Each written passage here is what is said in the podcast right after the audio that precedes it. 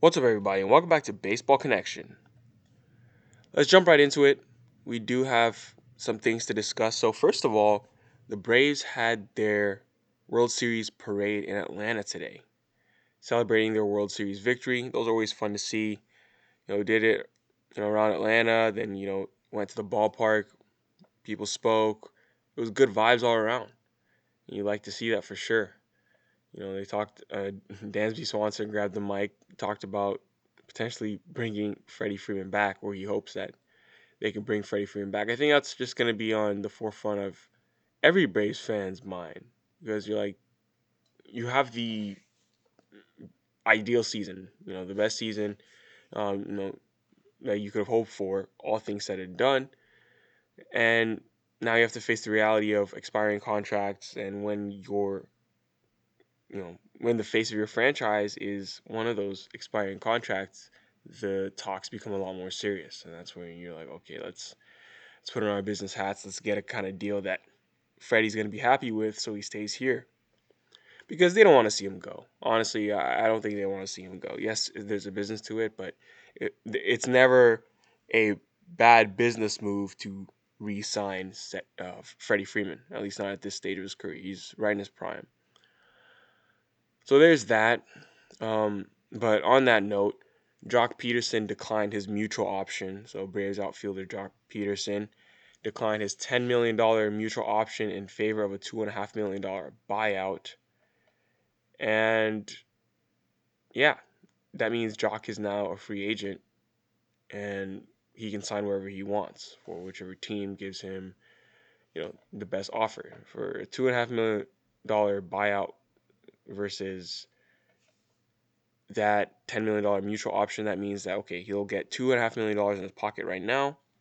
And then, you know, he'll try to make a new deal. Um, Pederson's probably going to be looking for a multi year deal because he signed a one year deal with the Cubs last winter where he had 7 million guaranteed. But he actually can't receive a qualifying offer because he was traded mid season. But he probably wouldn't have qualified for it anyway we know Pederson mashes righties. That's what he does. He has a lot of power. He's a left-handed hitter.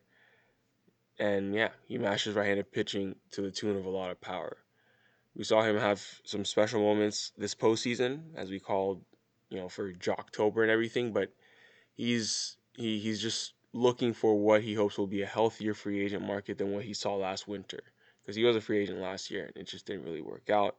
Ended up having, you know, you know, to to take no offense to the Cubs, but you know, take an agreement that was less than ideal. Let me put it that way.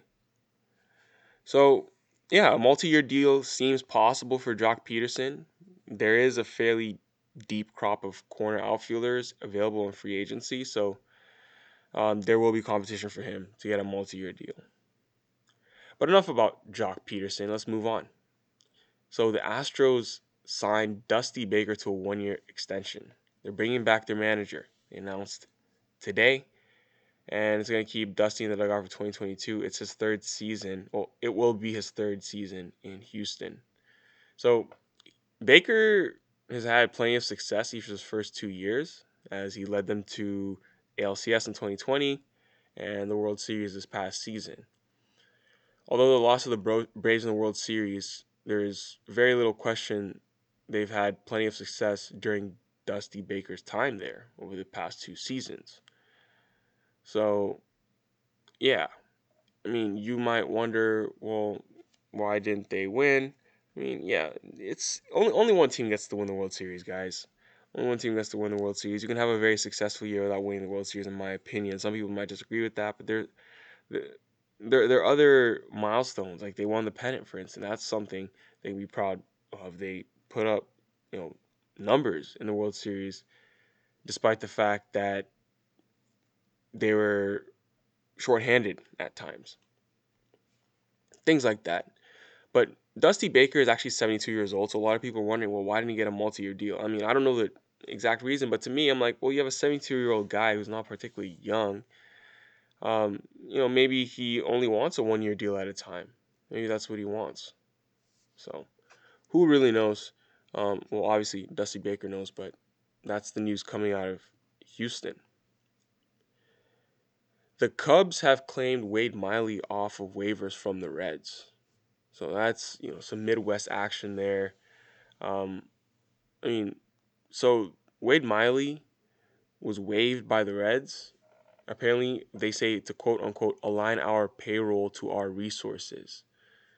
Um, that's weird because his club option for 2022 was only $10 million, which seems pretty reasonable, but you know, small market teams like Cincinnati, I guess, don't want to don't want to dip their toes into that water.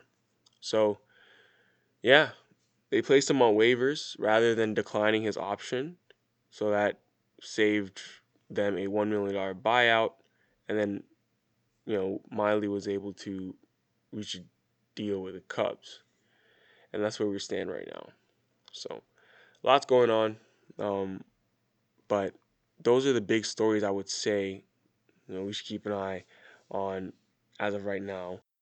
But anyway, the Atlanta Braves are the World Series champions, and they celebrated that today. So that's something worth mentioning.